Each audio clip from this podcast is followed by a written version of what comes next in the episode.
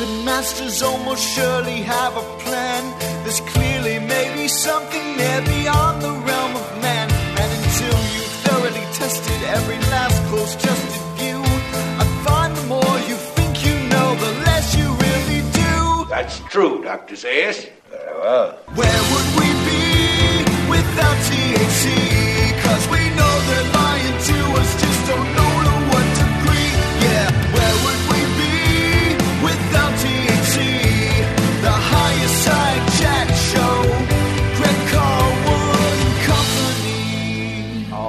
Right, Higher Side Chatters, life is a strange and mysterious thing that the collective brain power of the planet's people, past and present, really haven't gotten that far into figuring out.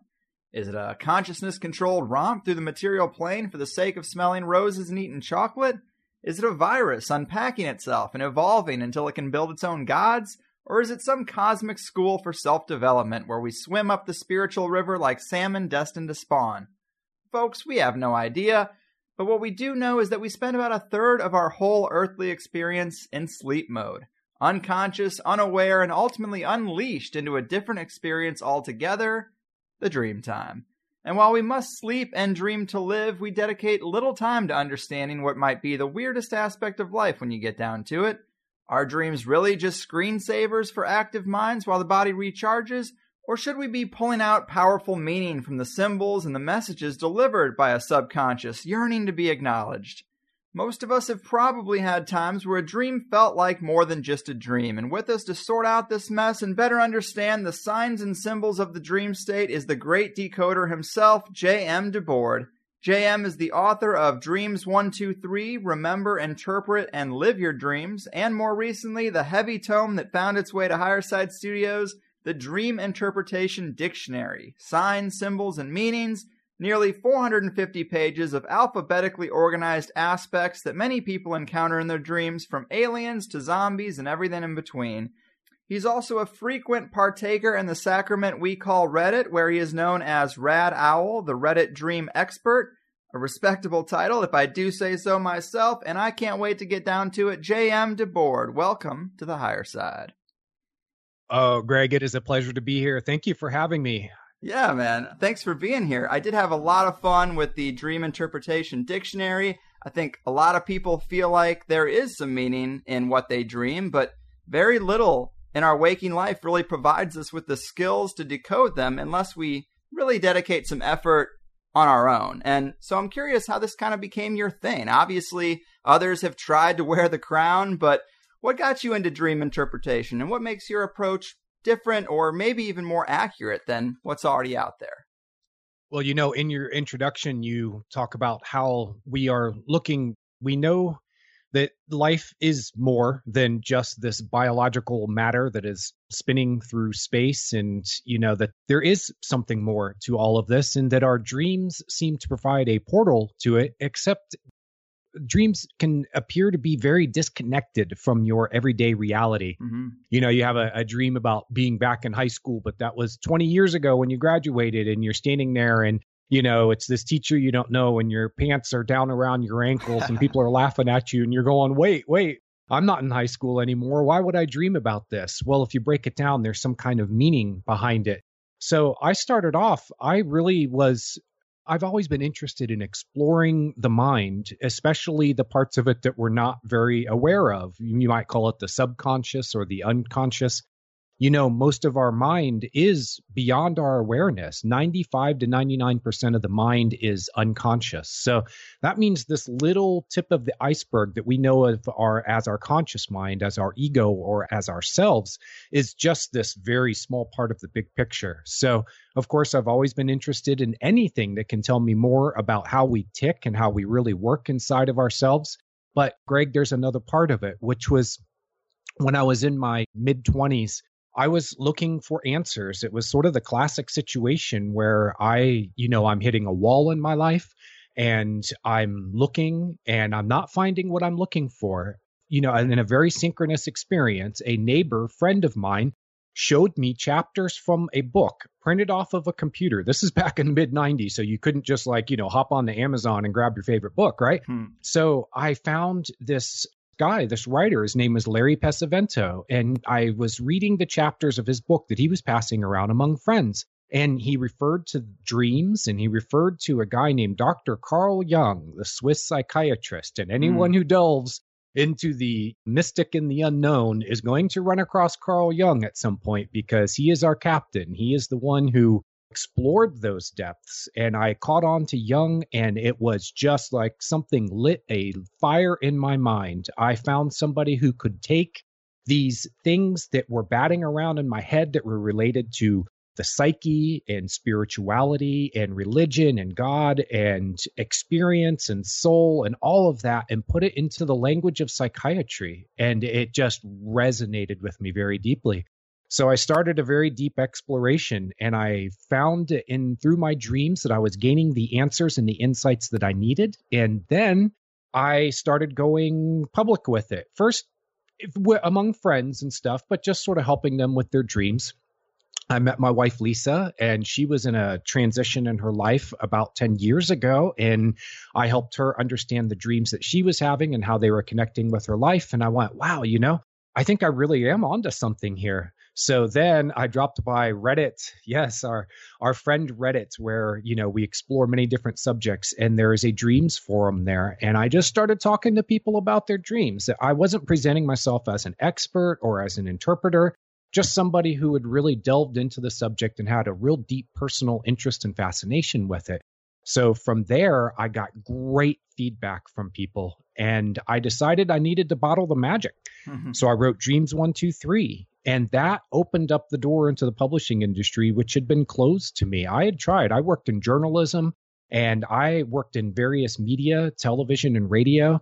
And I had tried to find an agent. I wrote a novel. I had these great ideas about being an author and, you know, writing books that really change people's lives and open their minds and all this. But boy, those doors were closed. And when I came to my agent with the idea for a book about dreams, she wasn't even my agent at the time. She read my proposal in two weeks. I kid you not. After two weeks after she signed me, I had my publishing contract. So it's really it's been a, a, heck of a journey since then. I have gone really deep with this subject and I find that I have a way of explaining it to people that strips out the jargon and and some of the academic talk and it really puts it in terms of understanding your dreams as stories about yourself and your life with the purpose of helping you to learn and grow. That is the bottom line right there. And if you start there, then everything builds on top of that into this structure in your mind that can help you to analyze and understand your dreams. So that kind of makes a short story long, Greg, but that's how I got in the dream interpretation. Boom. I love it. Can't argue with that. It is nice when you find your wheelhouse, isn't it?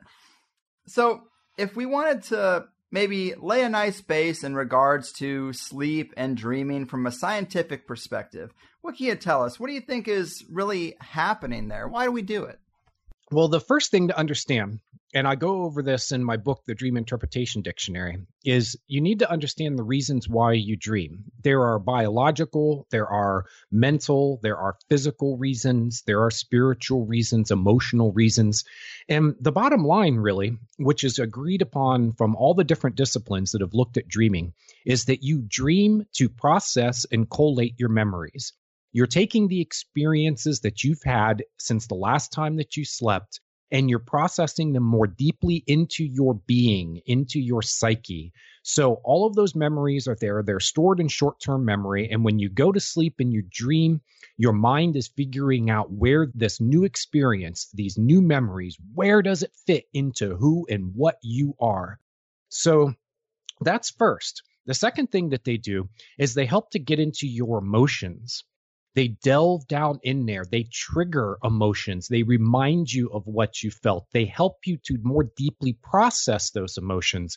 In some ways, what dreams are doing is just clearing out the memory banks and the emotional storage banks. They are helping you to recharge. You have to get some of that released out of you so that you can wake up the next day and go, okay, I'm ready to take on the world again. I mean, imagine if you woke up and you felt the same way as when you went to sleep. Imagine if all of the emotion and feeling and thoughts and everything else was still there and you just continue adding on to it. And then the next day you wake up and you add on to that. there would get to a point where I think that most people would not be able to handle it anymore. It would just be head explode. You know, there's too much.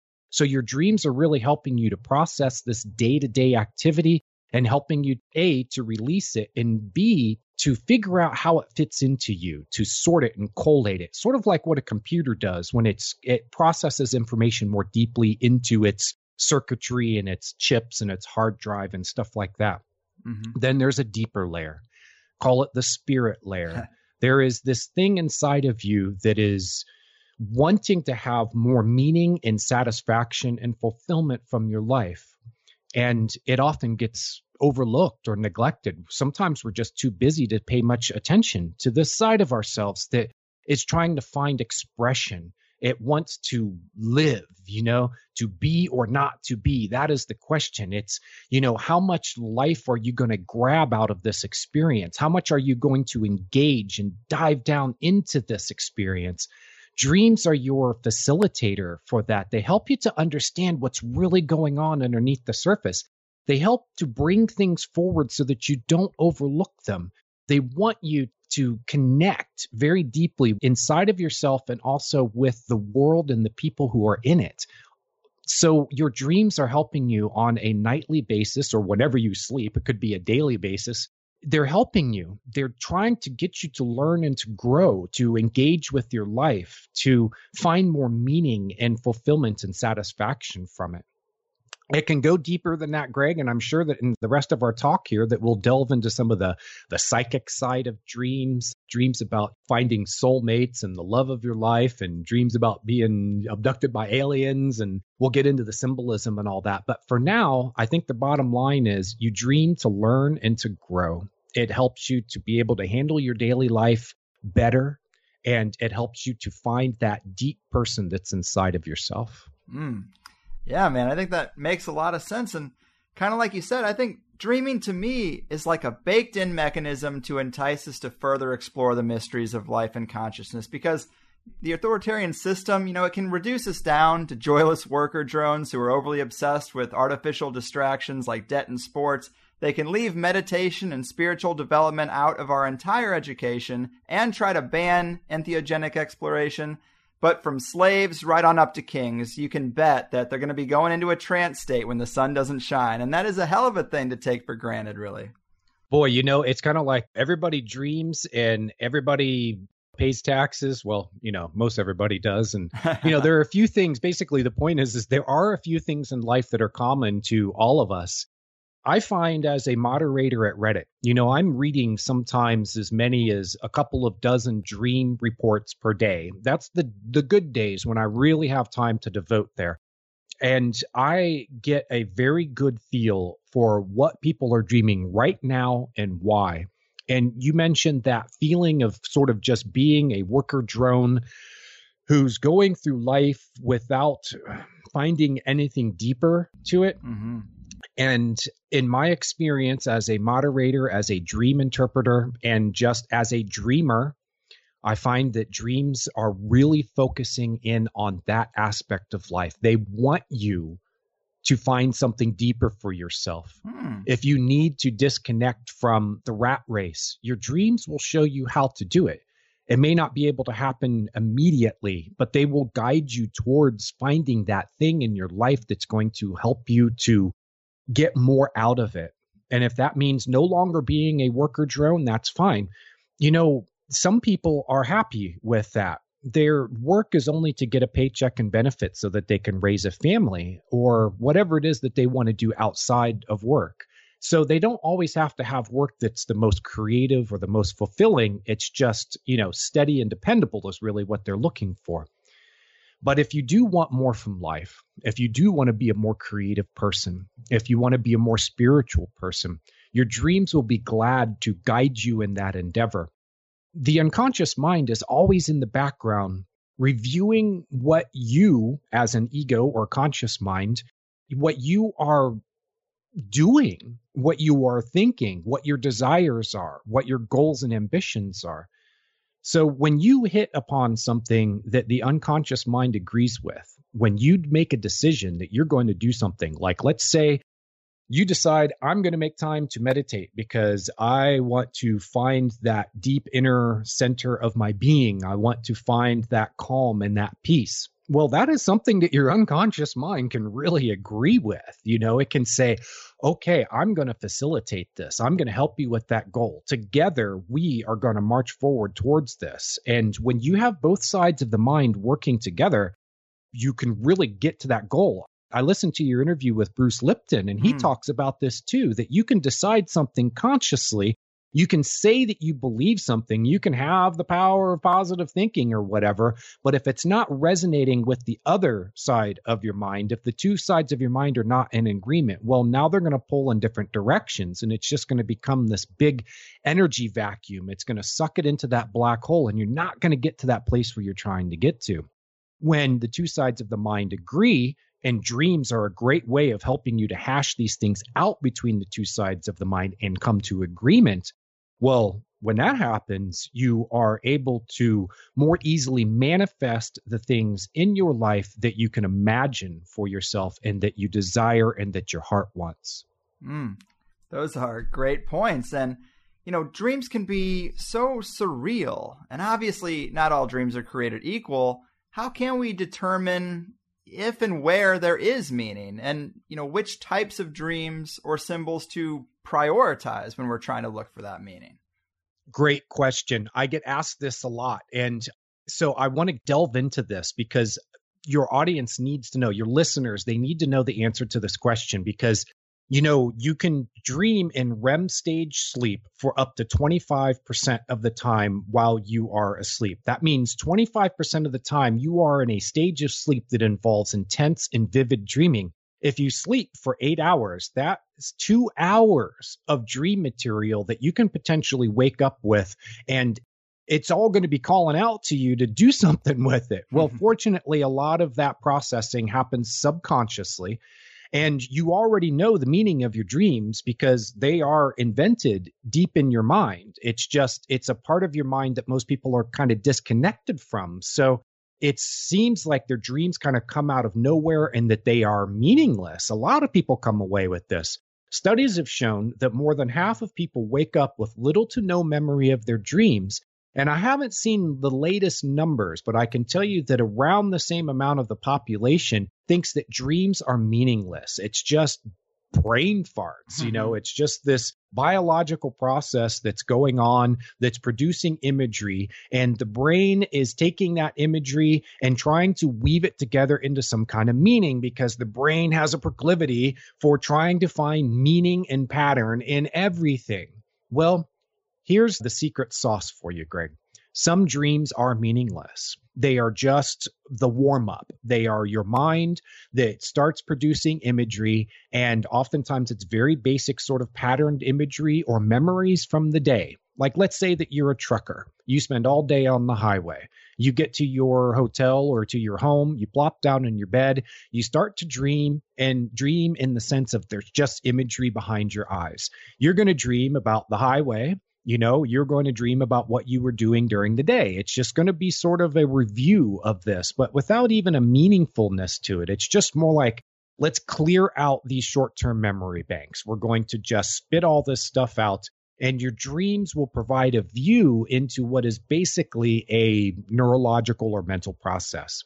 Now, as the night goes on, and your body first gets the rest that it needs, your REM stages will grow longer First, you have these long stages of deep sleep. It's just deep, dead sleep. You might have some imagery behind your eyes, but it's not going to be meaningful.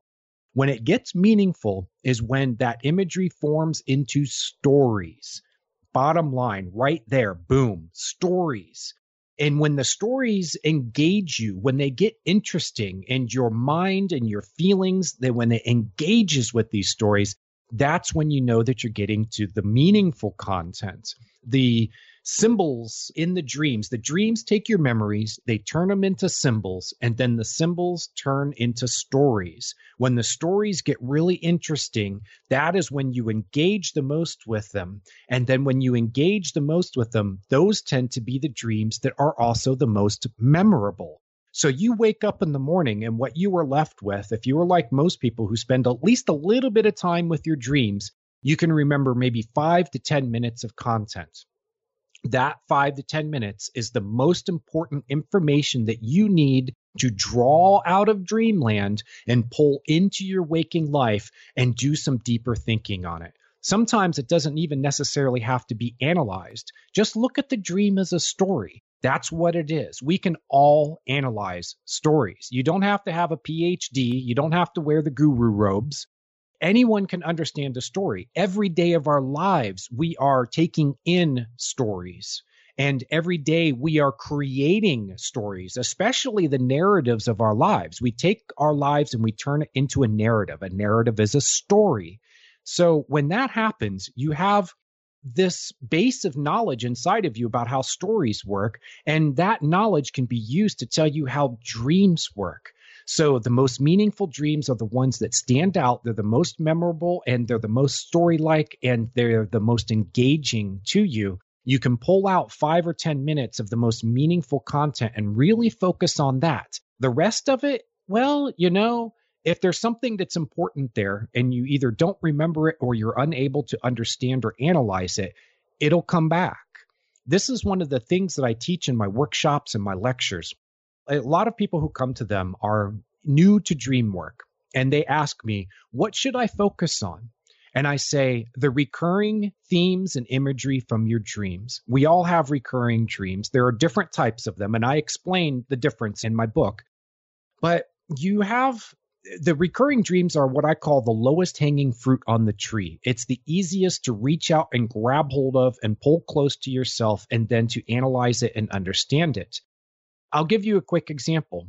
I have recurring dreams about working in a restaurant as a waiter. I did this for years in you know the younger part of my life and I haven't done it in years, but I still dream about it on a almost nightly basis. There will be some dream in there where I am in a restaurant and most of the time, of those dreams that stand out to me are the ones where I am. I look out at my station, at waiter station, is all the tables that you're responsible for. And I've gone from no one to packed this is the waiter's nightmare, by the way, is that suddenly having too much to do. You want to have like a nice flow of work coming to you so that you can handle it all and you can, you know, give everybody the experience they're looking for and you make good tips off of it, right? It's when you get overwhelmed is when everything starts to fall apart and when you start having that very heavy stress from the job. In my dreams, this is what happens over and over again. I go from zero to a thousand miles an hour in a heartbeat, and I'm going, how am I going to do all of this?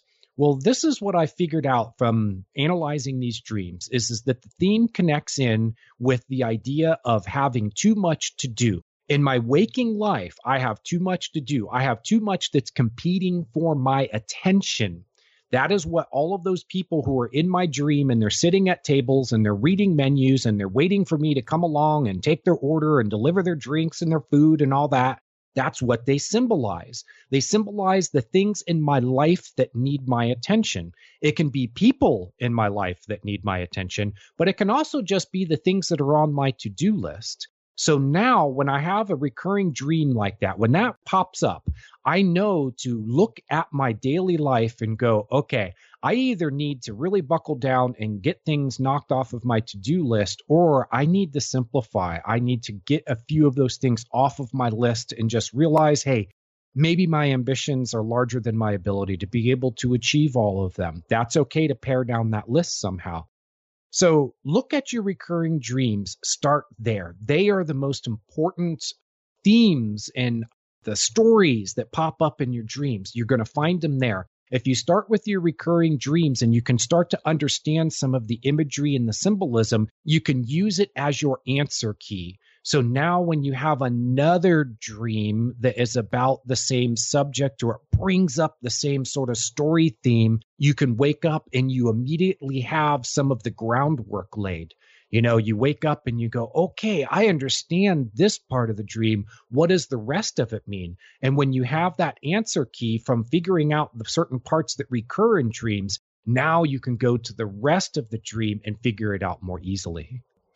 Right on. Yeah, that's great advice for getting started. And to dive a little deeper into that, So, if dreaming is some form of symbolic communication with our subconscious, to get better at receiving the message, it's sort of like we have to get familiar with the language. Of course, most languages have a structure or a set of rules, various ways to emphasize certain things over others.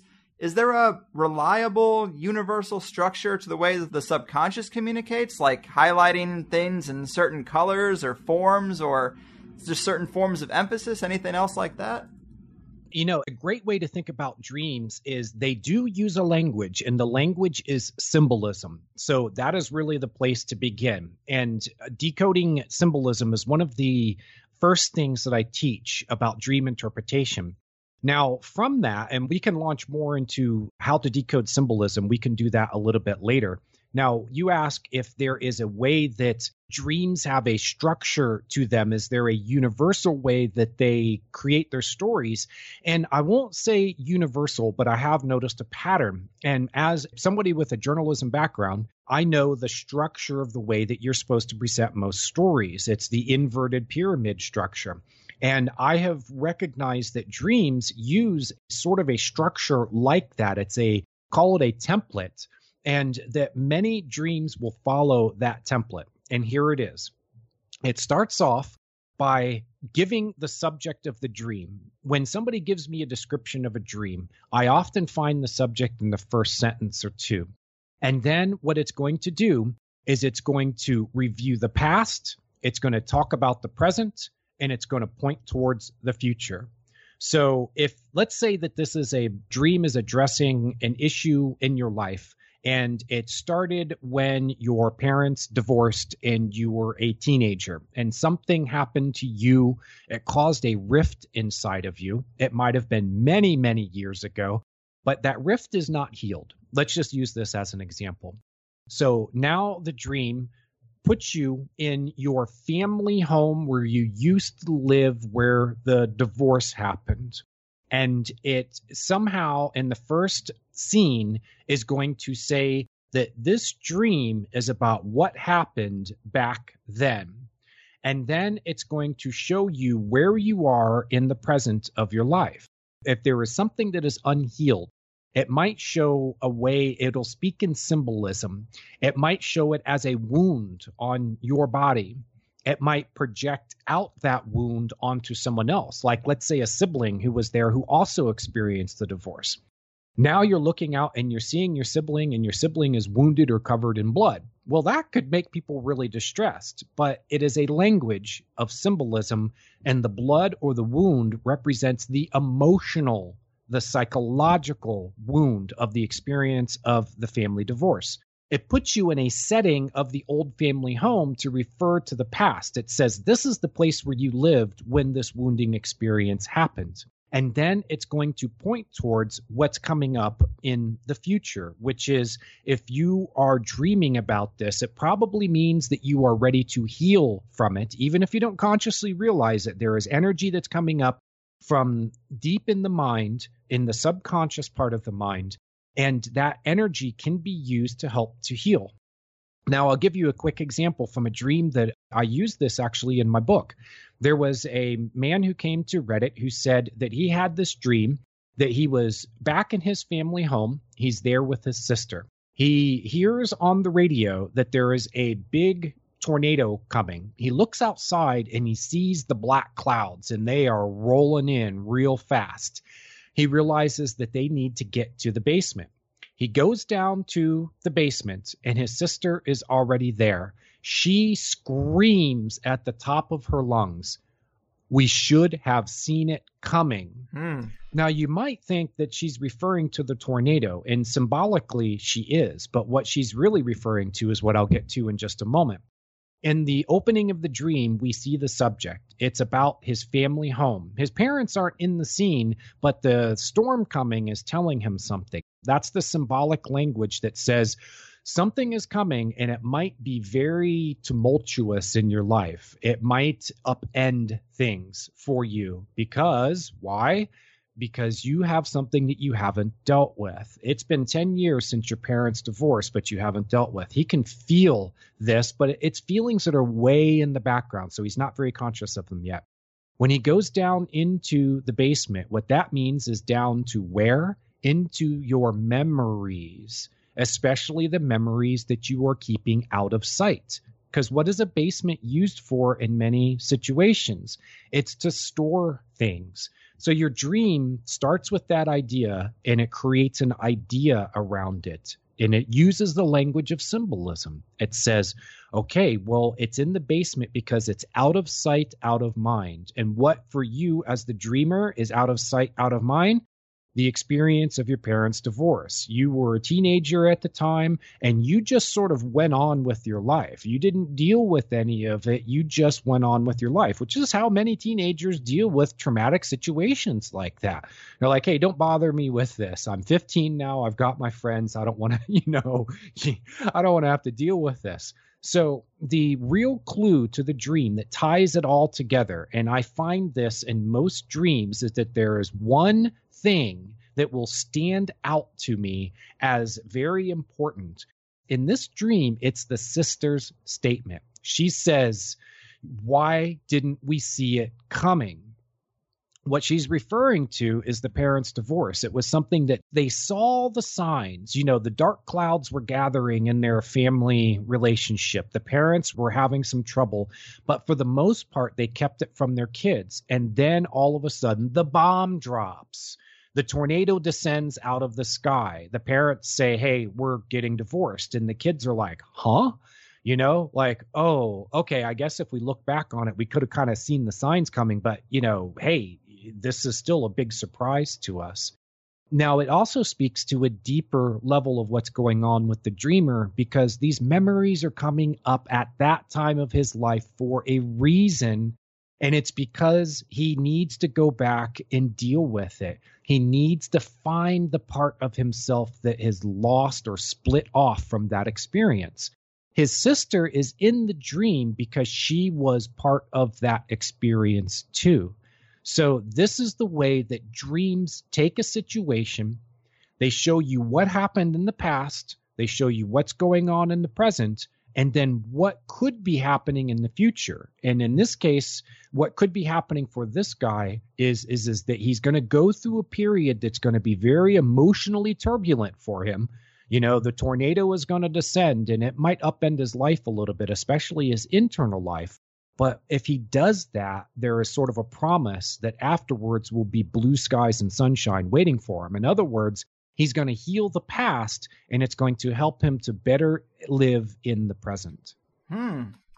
I wow, I think that's a pretty great example of an interpretation template for a pretty specific situation. I think that makes a lot of sense. And let's get deeper into that symbolism interpretation in general. Maybe some popular examples, popular dreams people have for maximum relatability, what would you say are some of the most common scenes and symbols in dreams and what they might mean? Well, a very common theme that pops up is the dream about being in a car or driving a vehicle. And it often refers to the daily progress or course of your life and the amount of control that you have. Because when you are driving a car, you have your hands on the wheel and you have your feet on the pedals and you are able to control the speed and direction of the vehicle which translated into dream language it means the speed and direction of your life. Now what does it say when you are a passenger in a vehicle and somebody else is driving? It can mean that you are not controlling the speed and direction of your life or it could represent an area of your life like if it's your supervisor who's in the driver's seat of your car well, now you know that your supervisor is controlling the speed and direction of your work life. It could be anyone, it could be a parent who's in the driver's seat. Teenagers dream about this a lot. They'll be in a car with their parent, and the parent is driving because the parent is the one who's in control of their life, right? Or if they are the one who has to take over the wheel, what does that say about the parent's ability to lead? So that is one theme. Another one is being in your home and you are either just sort of going through what appears to be a kind of ordinary situation with your family or whoever you live with, or you are exploring your home. And this is a great chance for us to look at how dreams use the language of symbolism. What is a home? It is the place where you live. What is your mind? It's the place where your consciousness lives. What is your body? It's the place where your mind and consciousness live. So a home can represent that sort of metaphorical idea of the place where you live. Also, a home is something that is constructed. So a home can mean it can symbolize the ways that you are building up your life. Now, take an idea such as a very common dream theme is you are in your home. It may not look like the actual home that you live in but you just know in the dream this is this is my home and you find a new room or a new section to the home. Well what does that mean Take the previous ideas. Home is your life. It's the life you build or construct for yourself. Oh, well, hey, if you find a new room, then it can mean that you are finding out something new about yourself. This is you discovering, opening up some new area of your life or of your psyche, of your being. It can be a new area in your feelings. It can be a new area of knowledge. It can be an avenue for exploration for something that you want to find out more about, about yourself in particular. So, homes, driving in cars, and then we can get into things that are, say, more specific themes. Being in school. I mentioned this earlier just briefly one of the great ways of interpreting a dream is start off by stepping back and simplifying the ideas that are presented in the dreams. Brainstorm ideas like other words that can be used in association with the characters and the settings. You know, like a police officer could mean authority. You know, a teacher could mean I'm learning something. A school has similar sorts of ideas, but we need to expand beyond the idea of just book learning. Dreams can address what you are learning academically. If you are in school, you are very likely to dream frequently about school and being in school in the subjects related to school. But if you were somebody who, say, hasn't touched a classroom in 20 years and you're dreaming about being in school all the time, you know it has nothing to do really with academic learning, unless, of course, that's going on in some way in your life. But what else are you learning? You're learning about yourself, you're learning about your life, you could be learning more about work. I find very often a theme in the dreams of people who have encountered something at work and they are unprepared for it. They will dream about being back in school and it's exam day and they haven't been there all semester. Or they find out that they have more classes to take in order to graduate. I have that theme quite often in my dreams. And I have been able to interpret and understand those dreams as I have encountered something in my waking life and I don't feel prepared for it. School is what prepares us for our work life, right? Well, now you have a dream that's showing you in school. And when you are unprepared for an exam, just simply look at it as what is something important going on in my life for which I feel unprepared? simplify it down to that. And then oftentimes you can make that connection and go, oh, yeah, hey, you know, well, I'm writing a book, I'm an author. This actually happened to me. And I am used to the journalism format of writing where I might pump out 500 or 1,000 or 2,000 words. And this is a 60,000 word manuscript. And man, is it a lot to wrap my mind around. There is a lot of information here. I'm not used to organizing all of this information and writing into a coherent structure where you start at page one and you end on page 240 and all of it flows together. There is a skill set for that that most people are not going to be prepared for when they're in school because they're not writing 240 page papers. I mean, unless you have a master's thesis or a PhD dissertation or something, you are not dealing with work that it's that long. So, being in school, being in home, driving in your car, these are very common themes. I have one that has come up over and over again, and maybe because I'm a moderator at Reddit and it's more of a younger crowd that's very tuned into modern media, I get a lot of dreams about zombies. what is it? You know, I mean, I've watched The Walking Dead and I dug it and everything, you know, but man, this theme pops up a lot. Now, if you step back from it and you really simplify what is a zombie? Well, there's different ways of looking at it. And your dreams can use these different ways of looking at it to create symbolism, to tell stories about what's going on in your life, the events in your life, and also what's going on inside you in your thoughts and in your feelings.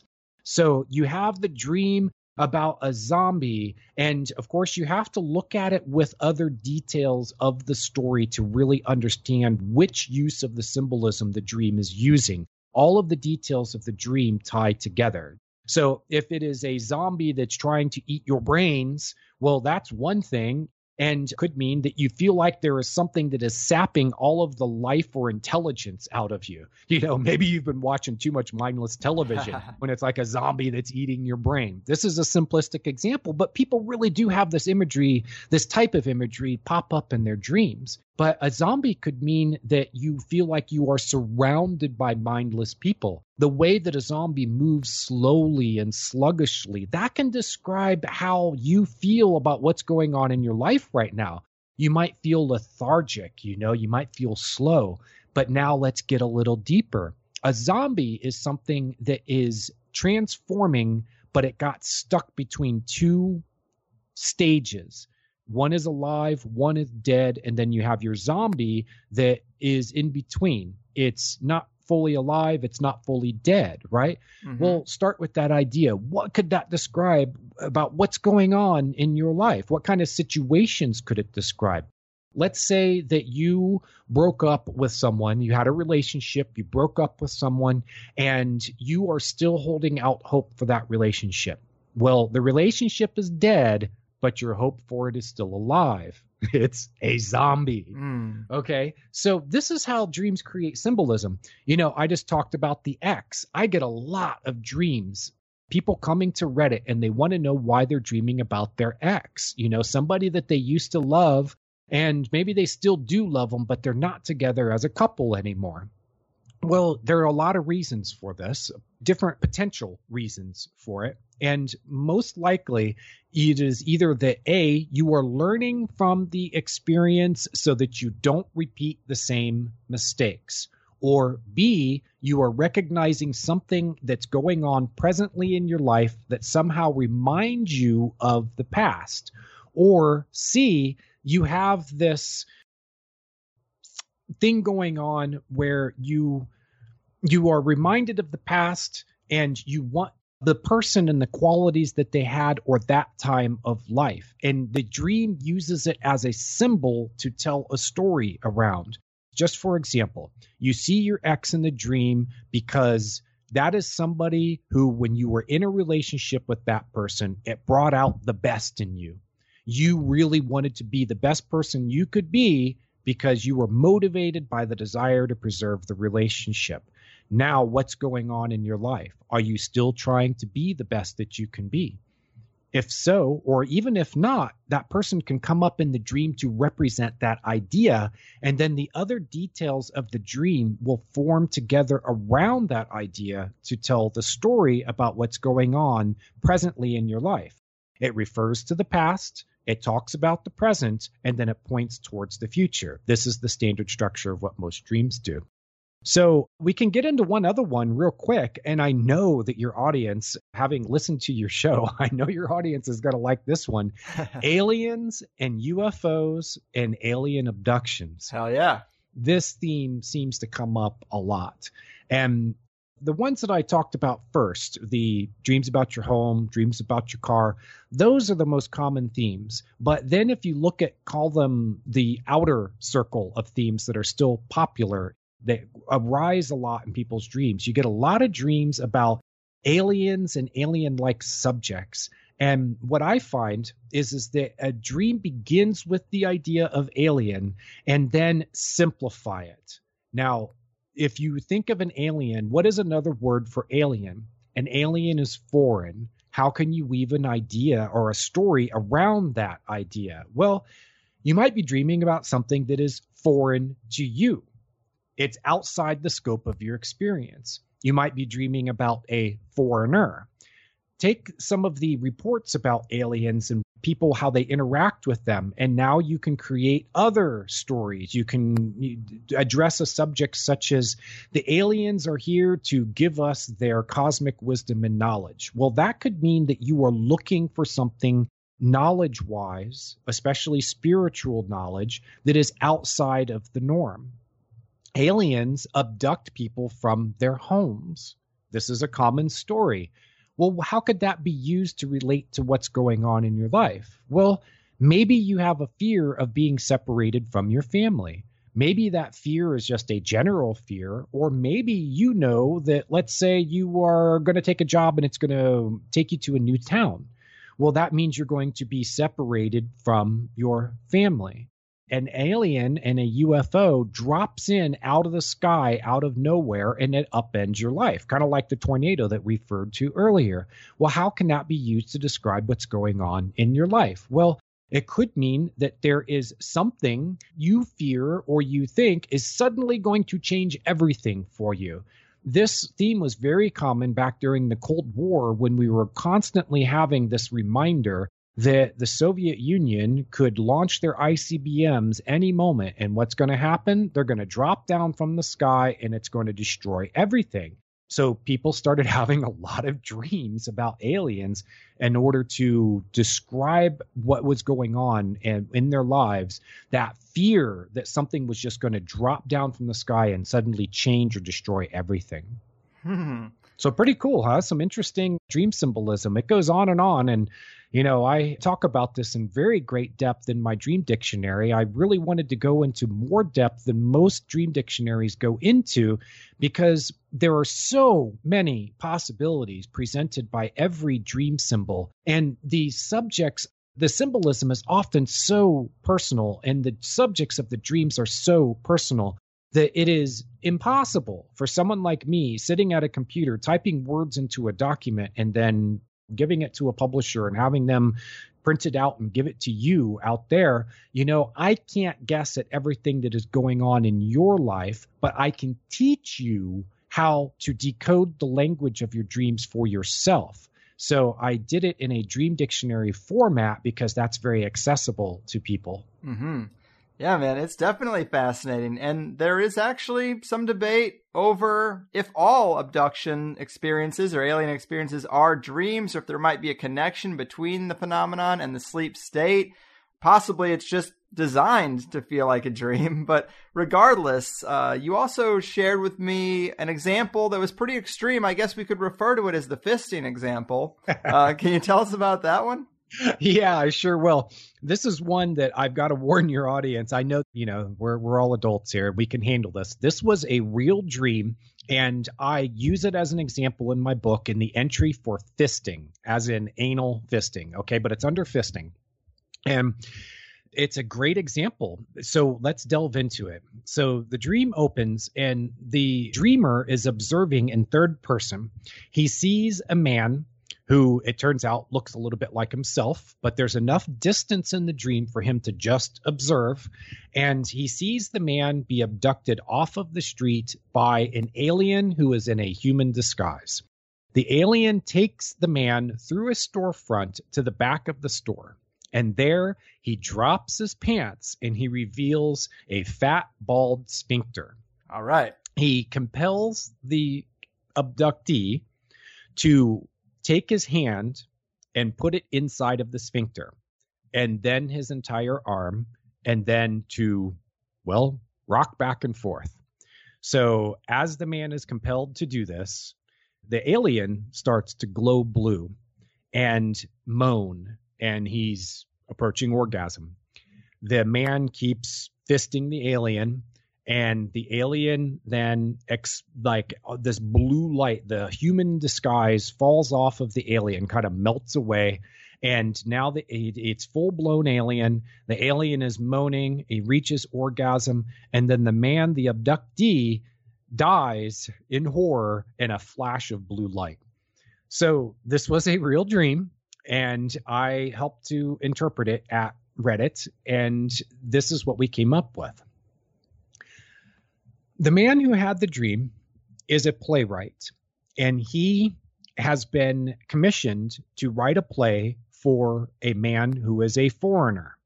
So now we have our first clue foreigner, alien. Could there be a connection? Okay. The second part is the storefront. The storefront in the dream symbolizes the dreamer's public work life because a storefront is a public place that's related somehow to business and work. So the man's a playwright. He's been commissioned by a foreigner, an alien, to write a play. So what does it mean to be abducted? Well, in this case, it was that the playwright felt like he wouldn't have been associated with this foreigner and writing the play for this man unless he needed to earn a buck. So it's something that he wouldn't be doing otherwise. And his feelings about it are shown graphically in the scene where the abductee fists the alien. What that expresses is the man's feeling that his artistic, creative side of himself feels like he is being compelled to do something obscene for somebody else's pleasure when you step back from that scene and you simplify it, that is what it is saying. He's compelled to do something obscene for somebody else's pleasure. Now, it's very subjectively based. Someone else might say, hey, you got to earn a buck. And if this guy's willing to pay, then you just, you know, you dance to his tune. Well, he said, look, here's the thing the guy doesn't understand our culture and he doesn't understand playwright culture. He has this idea of what he wants, and it's very much outside of the norm. I keep coming to him with my best work, and then he's rejecting it and making all these changes, and he's forcing me to go back and kind of dance to his tune. This is why he feels abducted. Another layer of meaning to this is that he's forced to do this guy's bidding, this foreigner, this alien so the die in horror as the man orgasms, it's just a very exaggerated as the alien orgasms, right? And the man who's abducted dies in horror. This is just a very exaggerated way of expressing the feelings of the man who is the playwright who is forced to do the bidding of the foreigner. It's it's well one is it's very memorable but two is even though it's exaggerated it actually expresses how he feels. I mean he feels like at any moment he could kind of die in horror you know in the figurative exaggerated sense that there's a side of him that is really just horrified by what he's having to do and he's doing it in order to be able to just earn a buck so that right there is a great example of a way that a dream can use this sort of very shocking, sometimes, you know, even obscene imagery to create a story around it. And it's very deeply meaningful. In fact, Sigmund Freud said that these type of dreams that are the most absurd and the most outrageous can often be the most revealing about the dreamer these are the dreams that a Dr. Freud says, Oh, yes, tell me about that dream because we can, you know, we can talk about this one for hours. You know, there's a lot that we can learn from this. Another reason why people have alien abduction dreams, especially the ones that start off, there's a commonality to the descriptions. It starts off with, I was asleep, I woke up, and the UFO was out my window. I was floating off the ground, or the little gray guys were gathered around my bed, and I look around and I see them and they take me away. This is how these abduction reports often begin. And whenever I hear a UFO abduction report that starts like that, I think in the back of my mind, I really wonder whether what you experienced was sleep paralysis. Mm-hmm. The medical term for it is called REM atonia. So, REM is rapid eye movement, and atonia means slackness of muscle. And what it happens is while you are dreaming, the signals traveling from your brain down to the body through the nervous system are muted. Some of it can leak through a little bit. Like if you dream about running, you might twitch a little bit in your legs, or you dream about punching something and you might move your arms or something. When people actually do start really kicking their legs hard or punching hard and they're dreaming about it, it means that there is something that signal is no longer being muted and it's actually leaking through to the body and the body is responding to what it's seeing in the dream imagery so, what happens in sleep paralysis is you wake up and you are still dreaming.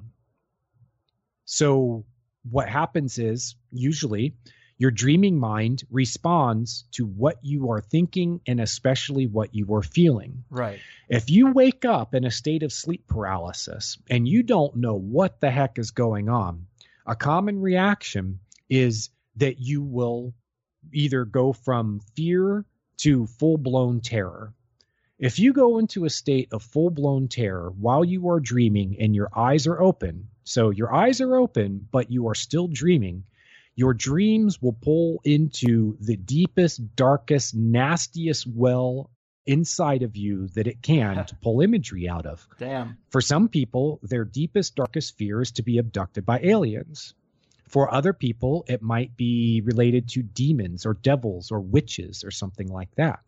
So when you are in sleep paralysis, your dreams respond to what you're feeling. And if what you feel is heavy fear, then your dreams will create imagery in response to it. And there is a study that suggests that many abduction experiences are actually resulting from sleep paralysis. Yeah, sleep paralysis is a weird one, man. I've always thought that was pretty fascinating. I know a few people who are pretty hardcore materialists who really don't have any interest in the paranormal or anything strange, and they've had some sleep paralysis experiences that, you know, made them do a 180 on some of that stuff. And I also wanted to ask you on the subject of major symbols that people see in dreams. Let me ask you about animals, because we know animals as symbols is a common motif for a lot of cultures. Are there ones that appear most commonly in dreams or animals whose symbols are less ambiguous than others? Well, there are you know the animals that appear most often in my experience are the animals that are closest to us. So it's probably going to be our pets or something that is presented as a pet and it's going to be that type of animal. So you're talking about dogs cats birds and maybe fish and lizards. But let's just stick to dogs and cats right now you know dreams begin with the things that we associate with the imagery in the dream, the symbol in the dream. It begins there and then it works based off, it creates symbolism around our associations. So, what that means is when you think of a dog, you are going to have certain thoughts that come to mind right away. It could be how you feel about dogs right now. It could be how you feel about dogs in general. It could be how you feel about a specific dog. Like if you are a dog lover and your, you know, beautiful golden retriever is sitting there next to you, you might bring up words in association with dogs that are how you feel about your retriever. You know, loyal friend, companion. For other people, it might be guardian, but if you were kept up all night by your neighbor's barking dog, then you might describe a dog as a nuisance or as, you know, I want to kill the damn thing. So your dreams will begin with your associations and then it will build stories around it. And you can see those associations at work in how the dog is presented in the story, how it looks and how it acts. I find that probably the most common association for dogs and dreams is with friendship. The dog will represent the subject of friendship or a specific friend. I'll give you a quick example. There was a guy who came to the Reddit forum and he was very disturbed by a dream that he had.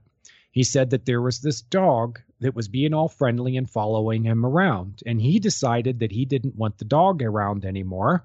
So he tells the dog to go away, and the dog is like, oh, you know, you know, it's like not getting the hint.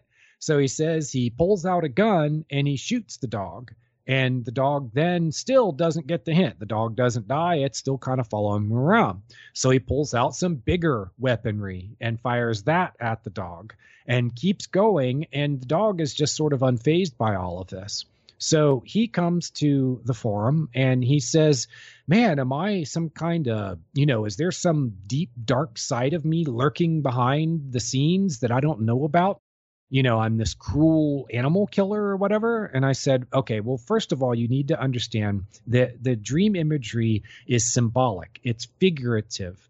It's telling a story. Don't take the imagery literally. No matter how shocking the imagery is, it's not making a moral statement about you.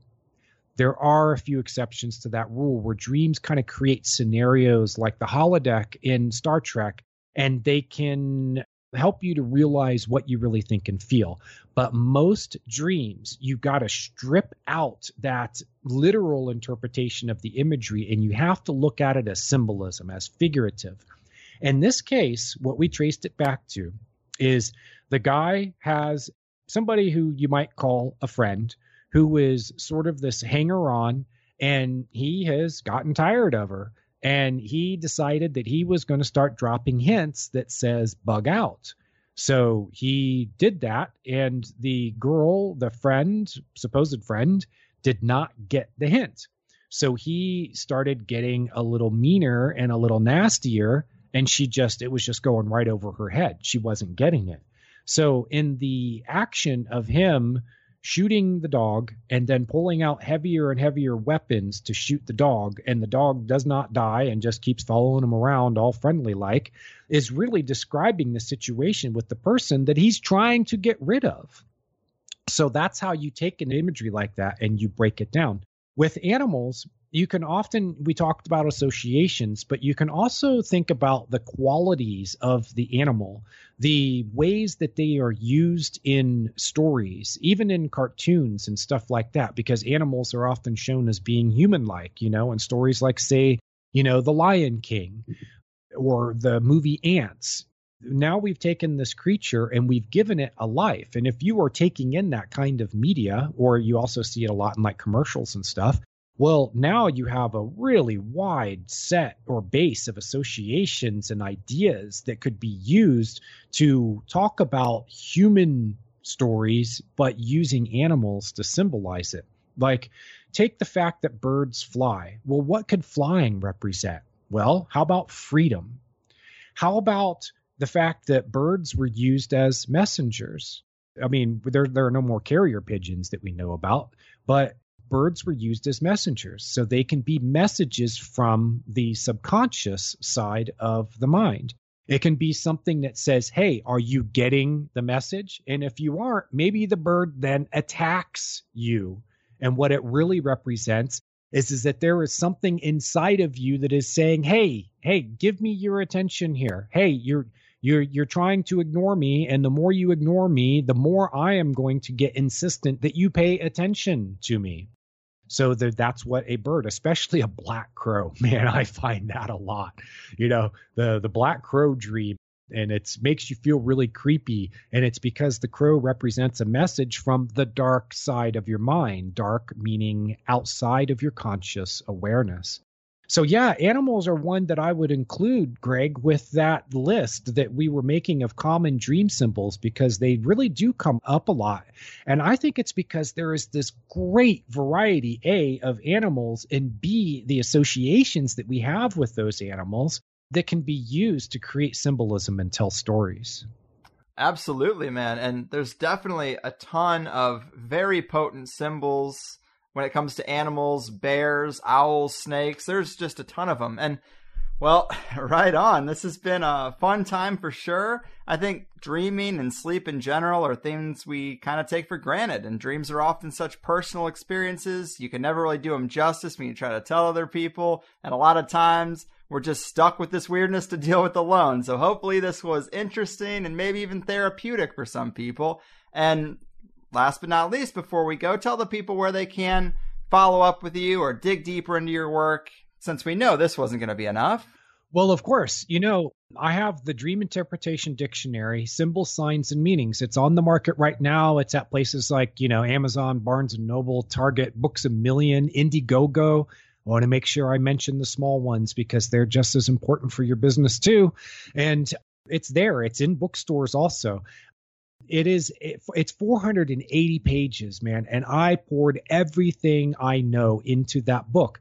I give you a guide in the back of it. It's called Figuring Out Your Dreams. And it's about 30 pages that explains my Dreams 123 system of dream work, of interpreting dreams.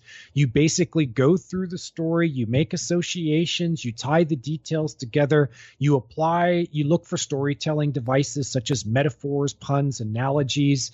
You, you, you can do these different techniques. Once you have them down, man, you can do it in five minutes. I kid you not.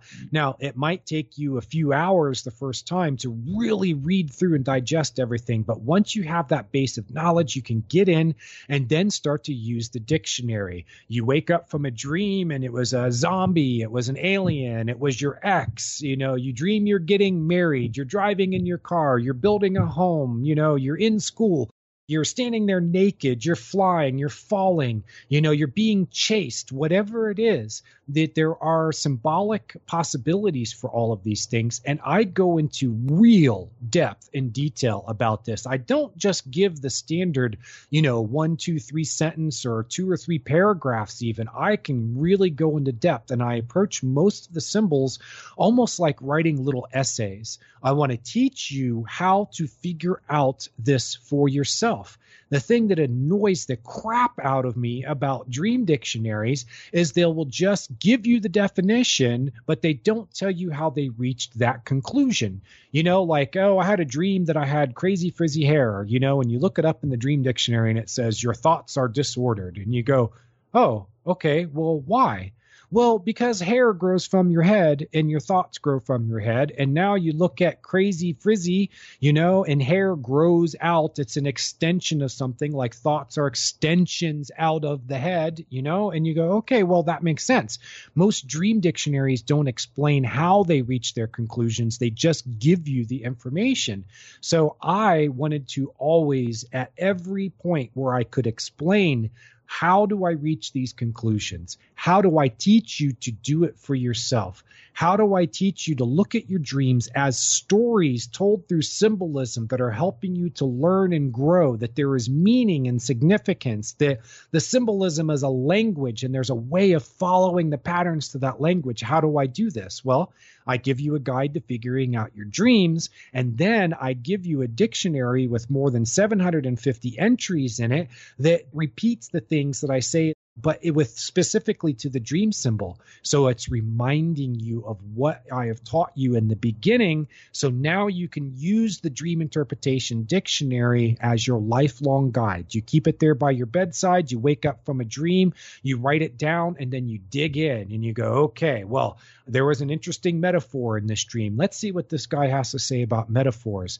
You know, I remember a symbol from the dream. Okay, yeah, let's look up that symbol, you know, and so now you start to put put all the pieces together. That is the best place to go. And also dreams123.net. I have a lot of comments on some of the dreams, such as I talk about snakes and pregnancy dreams and death dreams and people are picking up these results. People around the world, man. I watch the search engine results and it's crazy. I got people everywhere who are picking up the results off of my website and they're coming there or they're hearing about me on programs like yours and they're deciding they're going to dig deep. And I'll see them, you know, digged into 10 or 15 or more articles on my website and they'll spend hours there just reading through all of this. I do have one other thing I want to suggest for your listeners look up We Love Dreams newsletter as one search phrase. I know at Google it will come up as the first result, and in most other search engines it will also. I haven't tried them all. The point is, you look up We Love Dreams newsletter by J.M. DeBord or Rad Owl at Reddit. That's how I kind of promote myself. The newsletter started off as a Reddit Dreams Forum newsletter for pointing out really interesting dreams that we've had submitted there and interesting discussions. And over time, it's evolved into sort of my personal platform for communicating to people who want to stay in touch with me. And then I created an online dream interpretation correspondence course Basically, at my site is everything that you need to know to start off with dream interpretation, including remembering dreams and decoding dream symbolism, and then looking at all these different aspects like how do I make associations and what does it mean when I have strong emotions in dreams and stuff like that. And so I take it all and I give it to you as emails that will automatically be sent to you. You give me your email address and your first name, last name if you want to, it's not necessary. And then you punch it in and you immediately start getting these emails sent to you. And it, mm. it hmm. will give you everything that you need to know to at least get started. And if you like me, the way that I present this information, I'm pretty loose about this, man. I'm the radical owl, you know, so I'm not going to be sitting there hitting you over top of the head with a bunch of big words and stuff, you know, I mean, a few here and there. But the point is, is, is that I want to explain this in ways that's very accessible and understandable for people. You don't need to have a PhD in psychiatry to understand your dreams, you know? What you need really is here it is to understand that what you are doing is remembering what you already know. When you interpret your dream, you are reminding yourself of what you already know because you invented the dream. When you start there, you go, oh, okay, well, the dream's a story and I invented it to send a message from one side of my brain to the other. Hmm, well, how do I remind myself of what I already know? Then everything else about dream interpretation launches from there. Hmm. Awesome. There it is. And no doubt, dreams are definitely a curious thing, and it is a rabbit hole worth traveling down once in a while. So definitely thanks for this. JM DeBord, aka Rad Owl, aka Mr. Sandman himself. Thanks again and dream on.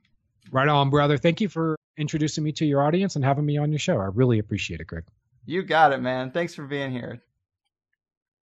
Hallelujah and hello, people. JM DeBord dream interpretation, symbolism, and the subconscious. I think this was a pretty fun show, and it is great to be back talking to you people again. July 2017, gotta say, probably the best month of my life. Having all my friends out from home at the same time was amazing. Anyone who's ever relocated knows how it would feel to have like two dozen of your closest friends come out at the same time so great. And the wedding was on point and a ton of fun. Having Gordon White in town was a blast.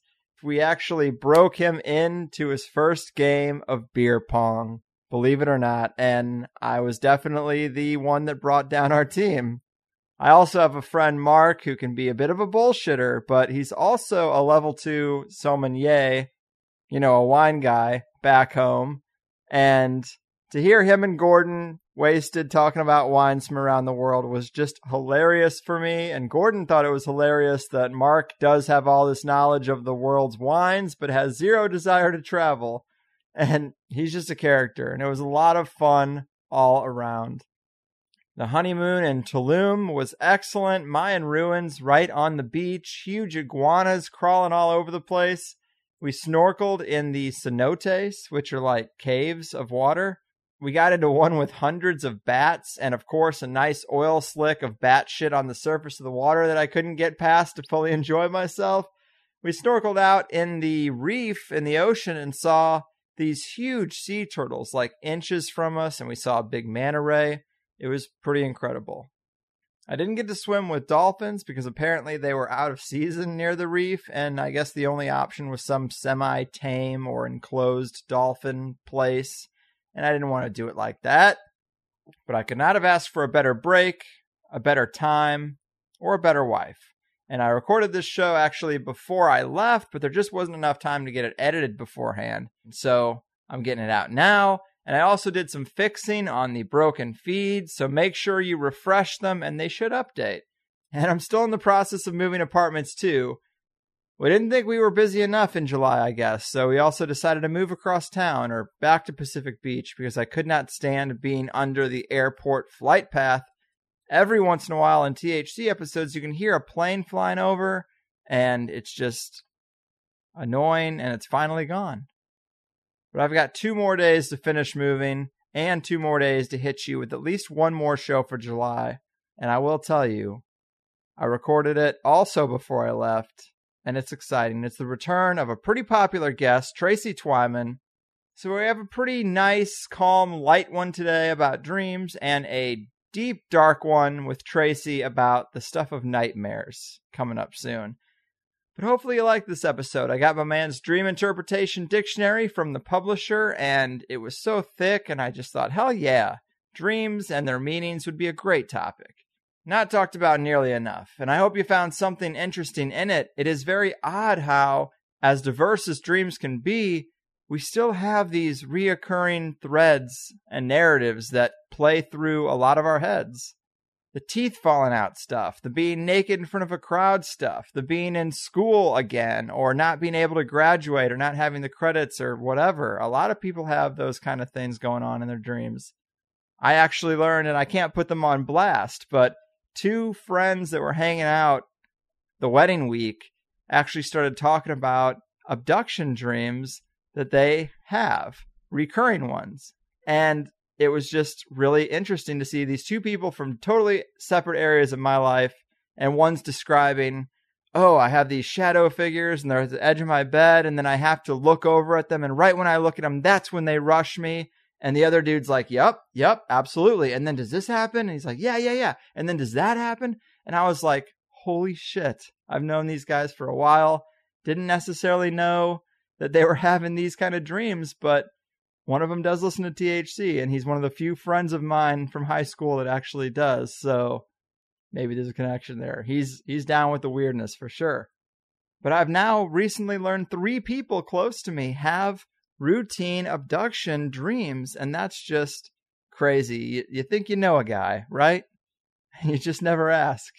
I have another friend who I also can't put on blast who won't go see alien movies, and I didn't really understand why. And then I found out he had an experience that he don't even want to talk about, but he also won't go see any alien themed movies because of that. So, pretty all encompassing episode in terms of dreams. If you think there's something we didn't get to in the first hour, we probably covered it in the second. We talked about dreams and DMT, shared dreams, even at different times, cases of prophetic dreams and picking winning lottery tickets in the dream state, getting insight into past lives in your dreams, falling in love in dreams with people that we never met in waking life but always remember. I've had that experience, and also cases where we do actually meet the people that we fell in love with in dreams. How to increase dream retention, you know, all great stuff. So I think it was a solid return. Really, actually loved the Magnora 7 episode that was right before I left about the Rothschilds carving up Africa. That was full of interesting stuff. And we got Tracy coming up next. So, we are back in the saddle, guys, and riding on through to the promised land. And I'll see you soon. Your move, Jungian archetypes, subconscious characters, and lucid dreamers. Your fucking move.